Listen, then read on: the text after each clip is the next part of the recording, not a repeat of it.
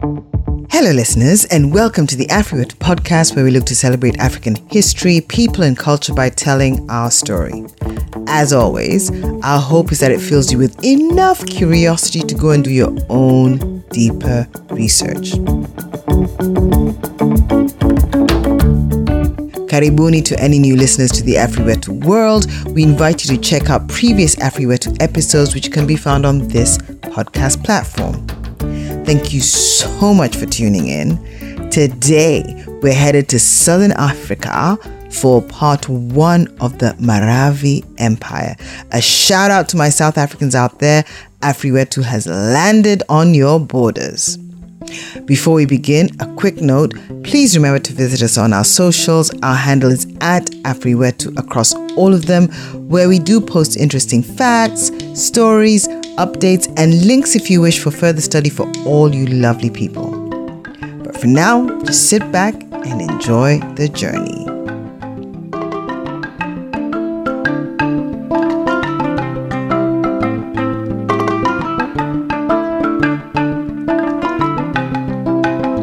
So, before we get into it, let's see where on the continent we are today. So, the modern location, if you will, of this empire.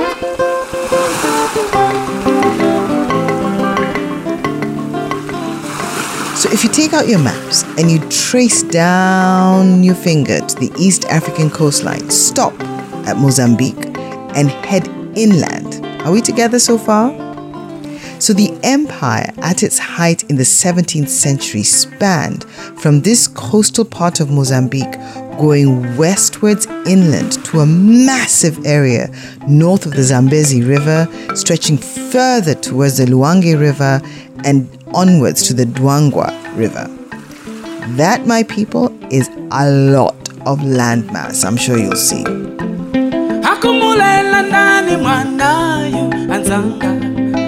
ngombeya mbeya ndikumanya nkoko soka soka makolo wake ndani mwanayu anzanga akumango choka ndikumango bwela mbanda And then on top of that, its influence was felt far and wide across modern day Zambia, Malawi, and Mozambique. Now that we have that in mind, just a little bit of background. So, studying this empire, to be honest, was quite a journey. And one of the things that I want to share at the start is the different terminology used within the context of the civilization and her people, which did trip me up from time to time, I must admit. So, let's look at the descriptor of the people, because for AfriWetu, we are here to meet our ancestors, who are the people. So, let's begin with the term Chewa a term that in my research is used interchangeably for different communities who more or less share the same culture and in this region and from this empire this this is mostly found so in places it is used to speak of the four clans of Firi, Banda, Mwali and Nkoma and then to add to the complexity the term Prechewa is also used for all but the Firi and then some see the term Chewa as a more recent version as the term Maravi. Well, rather to replace the term Maravi. And then, even with this term, Maravi, it's also used to describe different communities who, depending on which side of the modern borders of Malawi or Zambia you're in, in the former, it's linked to the Chewa, and in the latter, to the Nyanja. And then these terms, together with the ones we've just mentioned, are also used to denote clans. And we shall uncover more on clans in part two of this civilization under society.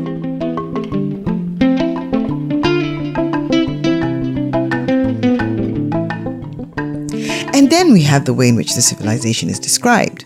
In some places, it is called an empire, and in others, a confederacy, and the ones who know less call it a kingdom. But for us at AfriWetu, we shall use the term empire, and for the people, we shall refer to them as Maravi, unless specifically referring to a specific community. Whew. And with all that background, I think this is a good juncture to head into the origins, right?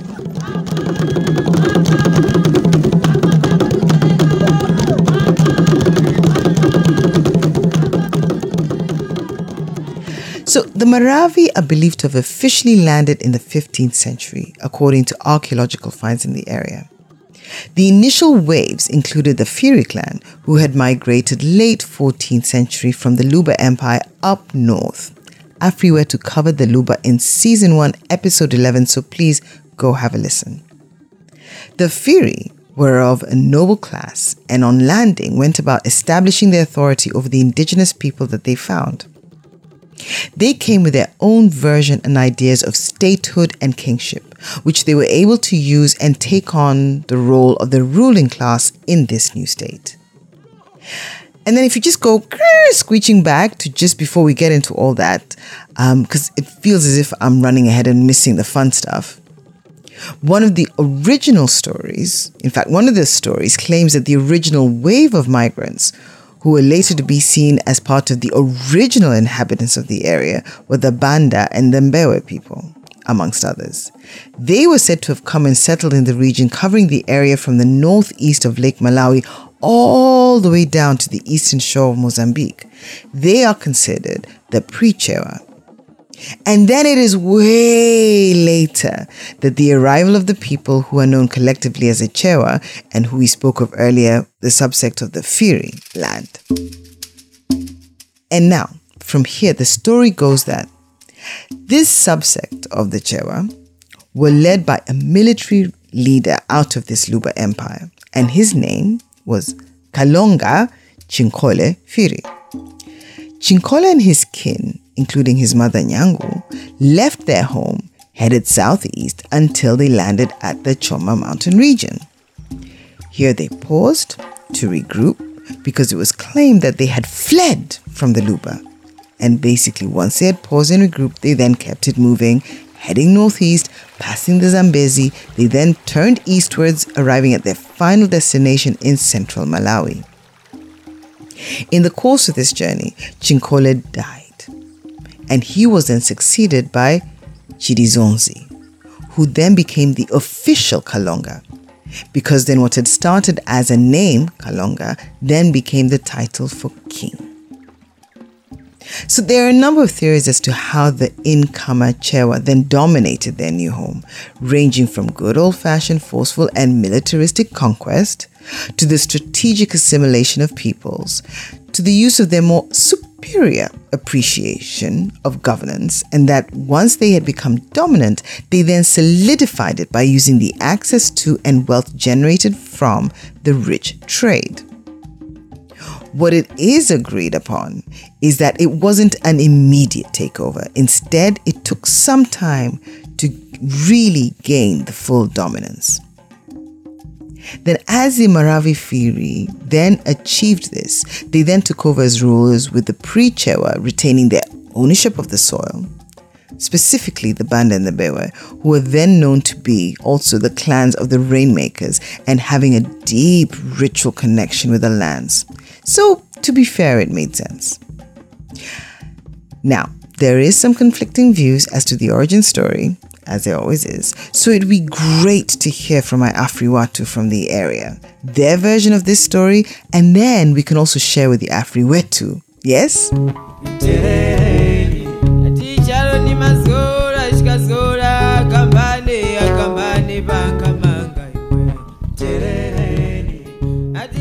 Let's have a brief mention of some of the significant rulers, the Kalongas of this empire, starting with Chinkole Mazizi. As I said before, he was the original Kalonga leading his people out of the Luba Empire to find new lands to call home.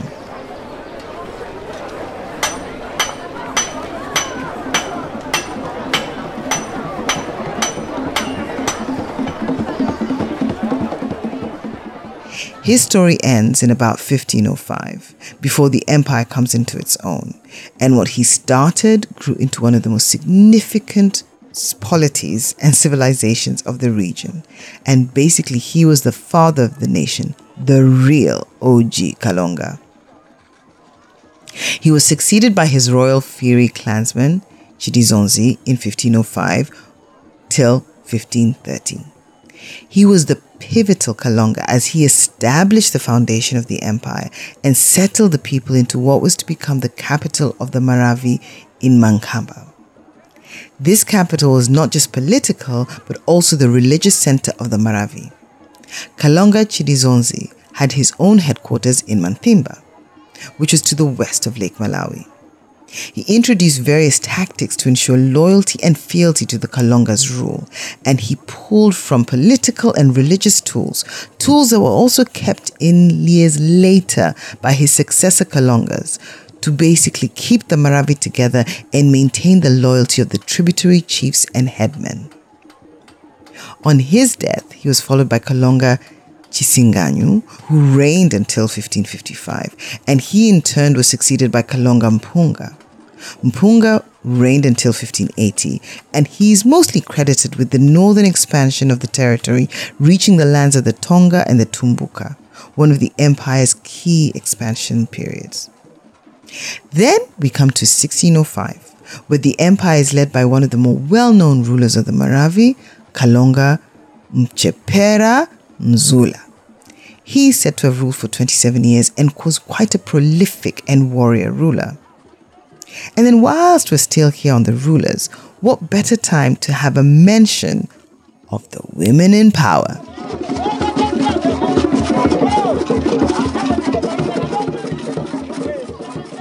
So, we should really start with the Mwali, the Kalonga's most senior wife and queen.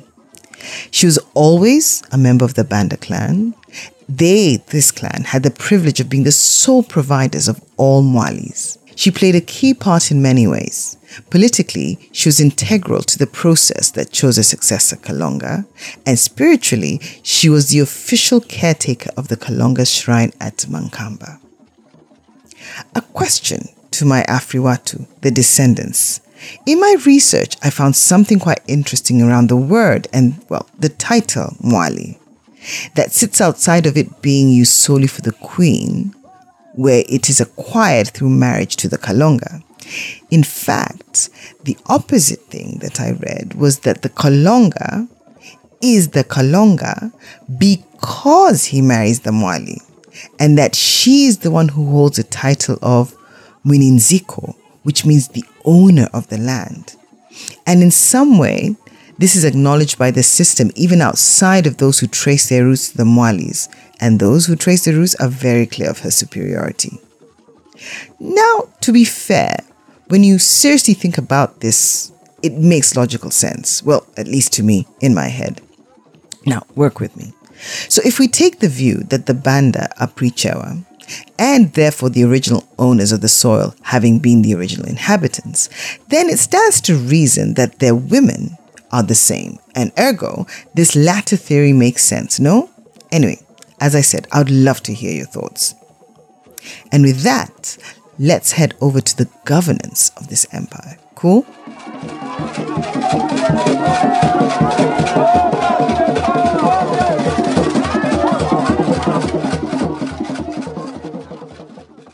So, a fun fact to start with. I really love these fun facts.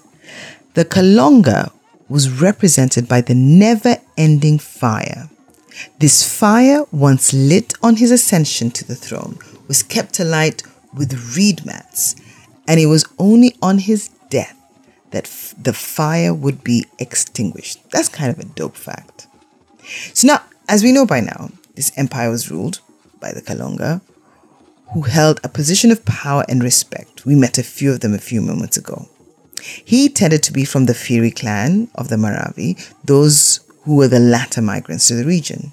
His rule was based on the state formation of a centralized system of government that was established around 1480 AD. It was a combination of the imported Chewa system of governance that was a hierarchical and administrative system, which was blended with the pre Chewa's religious rites and practices. Then added to this mix was a different clan's combined social and political practices, and all together these formed the rules of the lands. We already saw how the role of clans such as the Banda was integrated and their shared value for women as key pieces of politics worked with the Kalonga's senior wife, the Mwali's role. In addition, she and other noble women were placed in charge of the state's harvests when it came to the storage in the granaries and the distribution across the lands. Thus, women played an important role in the governance of the empire. In fact, speaking of women, the importance of the matrilineal heritage and lineage was reflected in the political and societal system and thus in the governance matters, especially around succession. The general rule was that the ruler was succeeded from his matrilineal side. Basically, the next Kalonga was his sister's or closest female's relative's son. What about their own sons, I hear you ask, from the patrilineal side? What happens to them? Well, these male heirs are fielded out and go into the empire to lead their own lands, which then become a part of the empire. And speaking of these lands, a nice segue coming, the empire was considered a confederation, a federation of sorts, made up of these and other tributary states. These were then ruled by individual chiefs, including these junior male nobles. Each of them would have to pay homage to the central Kalonga dynasty, and in part two, we'll look at the expansion, we'll learn a little bit more about them. As an added layer of governance within each of these, there were the headmen, who were also rulers in their own right with authority over their own communities. Now, we heard this term before, Ziko, which means the owner of the lands, and depending on which side you fall on, the Kalonga, in this instance, was also considered the Mwininziko.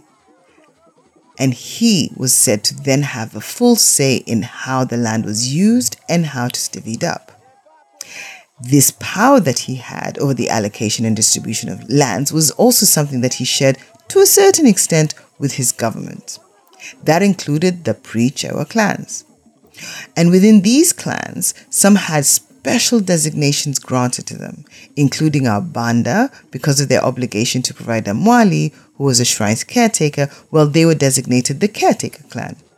Then you have the other example, which is the Mwale clan. They were known for being a warrior clan because they were responsible for providing leaders for the armies and they were integral in the decisions made on the strategic military battles for the Maravi armies. Armies that were known to be quite fierce and formidable.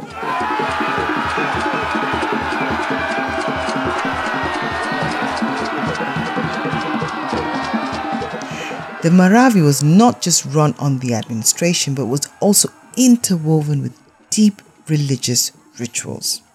A good example of one of those is the Mlira. And actually, speaking of that, now would be a good time to head over to the religion of the empire, cool? And a quick heads up this is the last section before we wind up part one. So the rulers and leaders from the Kalonga down to the village chief all held positions as the spiritual heads of their communities, most of whom came from the Firi clan. These then were the attendees of the Mlira. This annual ceremony was a big one in the empire and was held at the official capital of Manthimba. The Mlira was where the first Kalonga, Kalonga Chinkole, whose spirit was represented by a serpent, the Mlora, was venerated and celebrated, and all who came were to pay homage to his memory. This serpent was then to be greeted with sacrificial rituals and offerings upon its being manifested by all the rulers.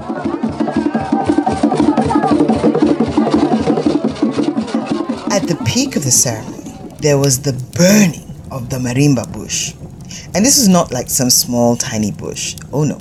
The marimba was burned running alongside the lake for quite a stretch. To be honest, it must have been quite a spectacular sight. Okay, now I know we started really hot, pun intended, so let's just take a step back and cover some more basic facts about the Maravi and their religion. So there was a belief in a single deity, the high god Mpambe or Chuta who was considered the supreme creator of the world with dominion over everything. He was also considered to be a benevolent deity, controlling the rains and the empire's well being and harvests for his people. And although he would be said to show his displeasure towards his people by withholding the rains for various reasons, one of the key ones being witchcraft, he wasn't really considered malicious. Then, on top of the worship of Chuta, we also find, like in many similar cultures, the veneration of the ancestors. This ancestral worship was known as Mzimu. It played a central role in the Maravi religion.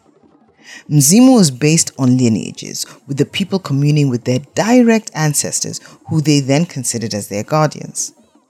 Which then brings in another key aspect of their beliefs that death was but a part of the continuum of life, a phase that one had to go through and was not to be feared. The people were buried in accordance to specific burial rites. They even had special rules to deal with children outside of the normal adult burial rites, and they even had the burial site set aside for these young ones. Now, as with any self respecting ancestors, there had to be a secret society, and our Maravi are no different. Theirs was called Nyao, a society that began before the 15th century. So now, let's jump onto the history stream and with a flick of a fly whisk, we find ourselves in the middle of a town.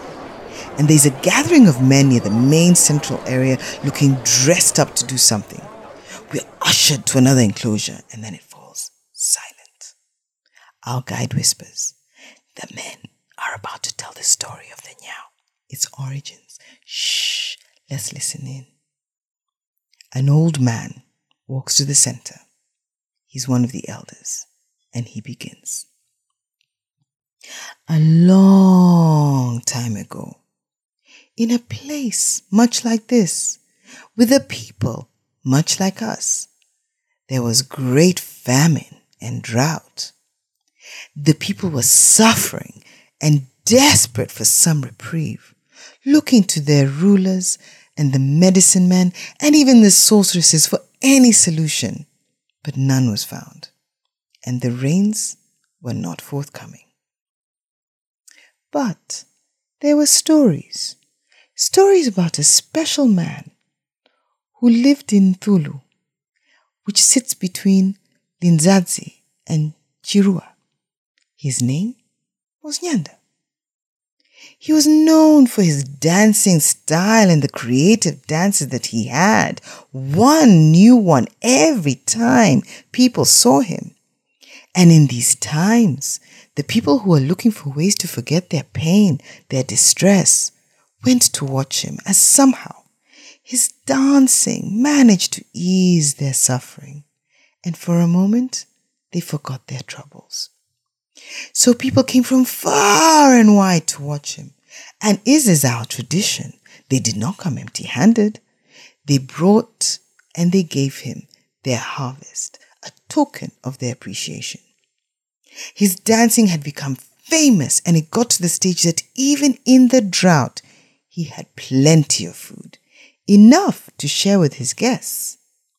His home became a safe haven where people could come eat, and rest as they stayed with him before going back to their homes or continue their journey. Young men then started to learn these dances, becoming a professional dancing troupe. They took their craft seriously and only performed once they had truly perfected the styles they had practiced. These things that they practiced in secret in the forests, so that by the time they performed, it was flawless. These young men then adopted the name Nyao.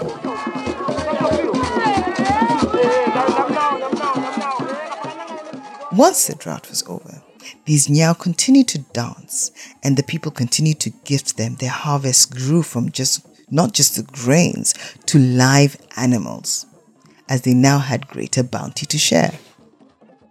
The Nyao Society then became popular as a result, and their membership grew and grew and grew.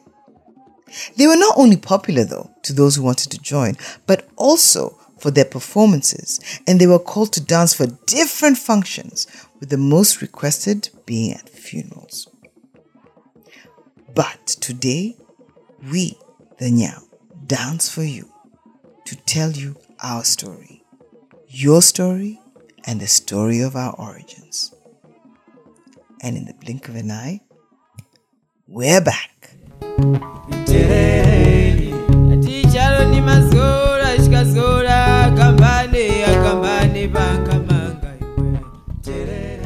So, as we leave our ancestors, let's close off this episode with a look at the role of women in this religious context. I know, I know, so, so soon you ask, but I promise there is a part two.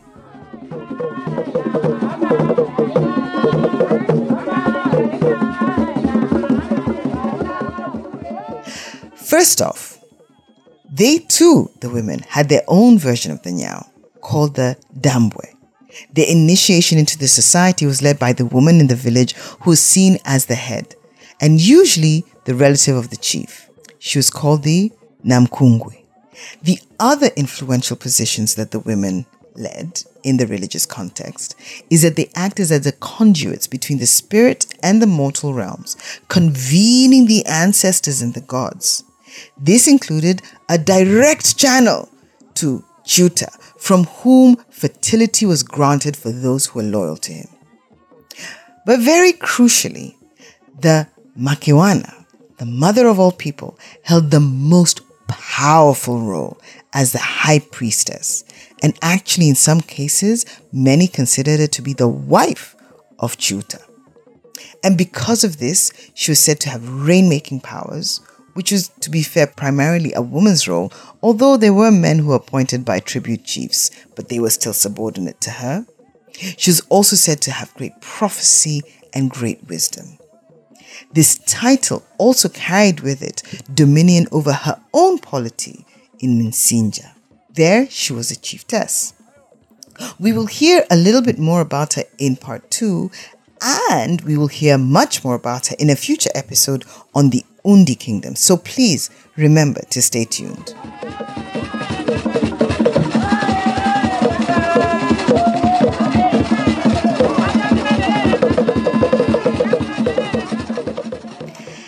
And speaking of staying tuned, I know, I know, I know, I know, I know, I don't feel like I gave you enough of a heads up, but we have come to the close of this episode.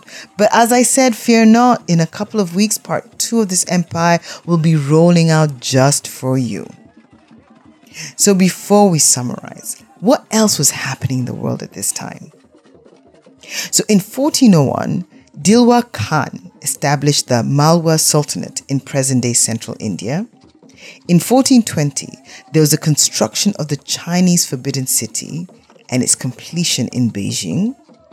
In 1500, Guru Nanak and the beginning and the spreading of the fifth largest religion in the world of Sikhism. Also in 1500, the Ottoman fleet of Kemal Reis defeats the Venetians at the Second Battle of Lepanto. In 1547, Grand Prince Ivan the Terrible is crowned Tsar of all Russia, becoming the first Russian Tsar. In 14 in 1548, Askia Daud, who reigned from 1548 to 1583, establishes public libraries in Timbuktu in present-day Mali. In 1587, Mary Queen of Scots is executed by Elizabeth I. And then going back a bit in 1548, Askia Daud, who reigned from 1548 to 1583, establishes public libraries in Timbuktu, which is now in present day Mali.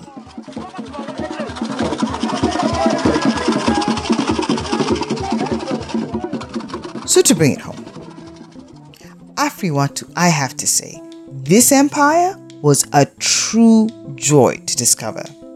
It is one of the few that, in all honesty, I had not had much knowledge of, and I initially thought this would be just one episode. But the more I dug, the more layers it just opened up, and I thought, this is why I love what I do because I can just keep telling these stories.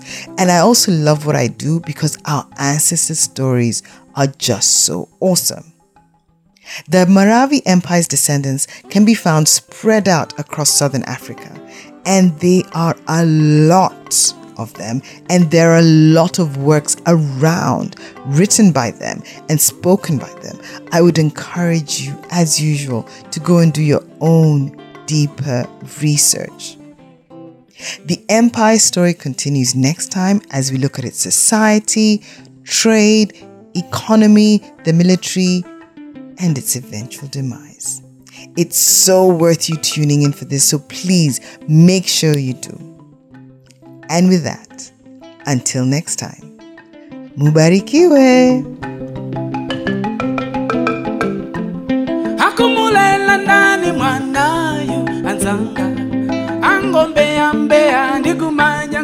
zoka zoka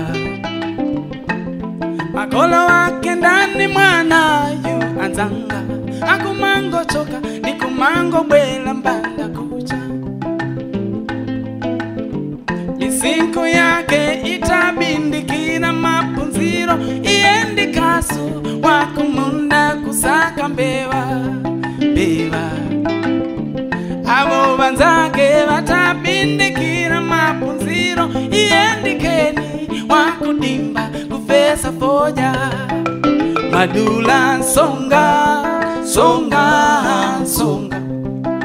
Sipala pwanji zipatso opanda songa. Madula songa songa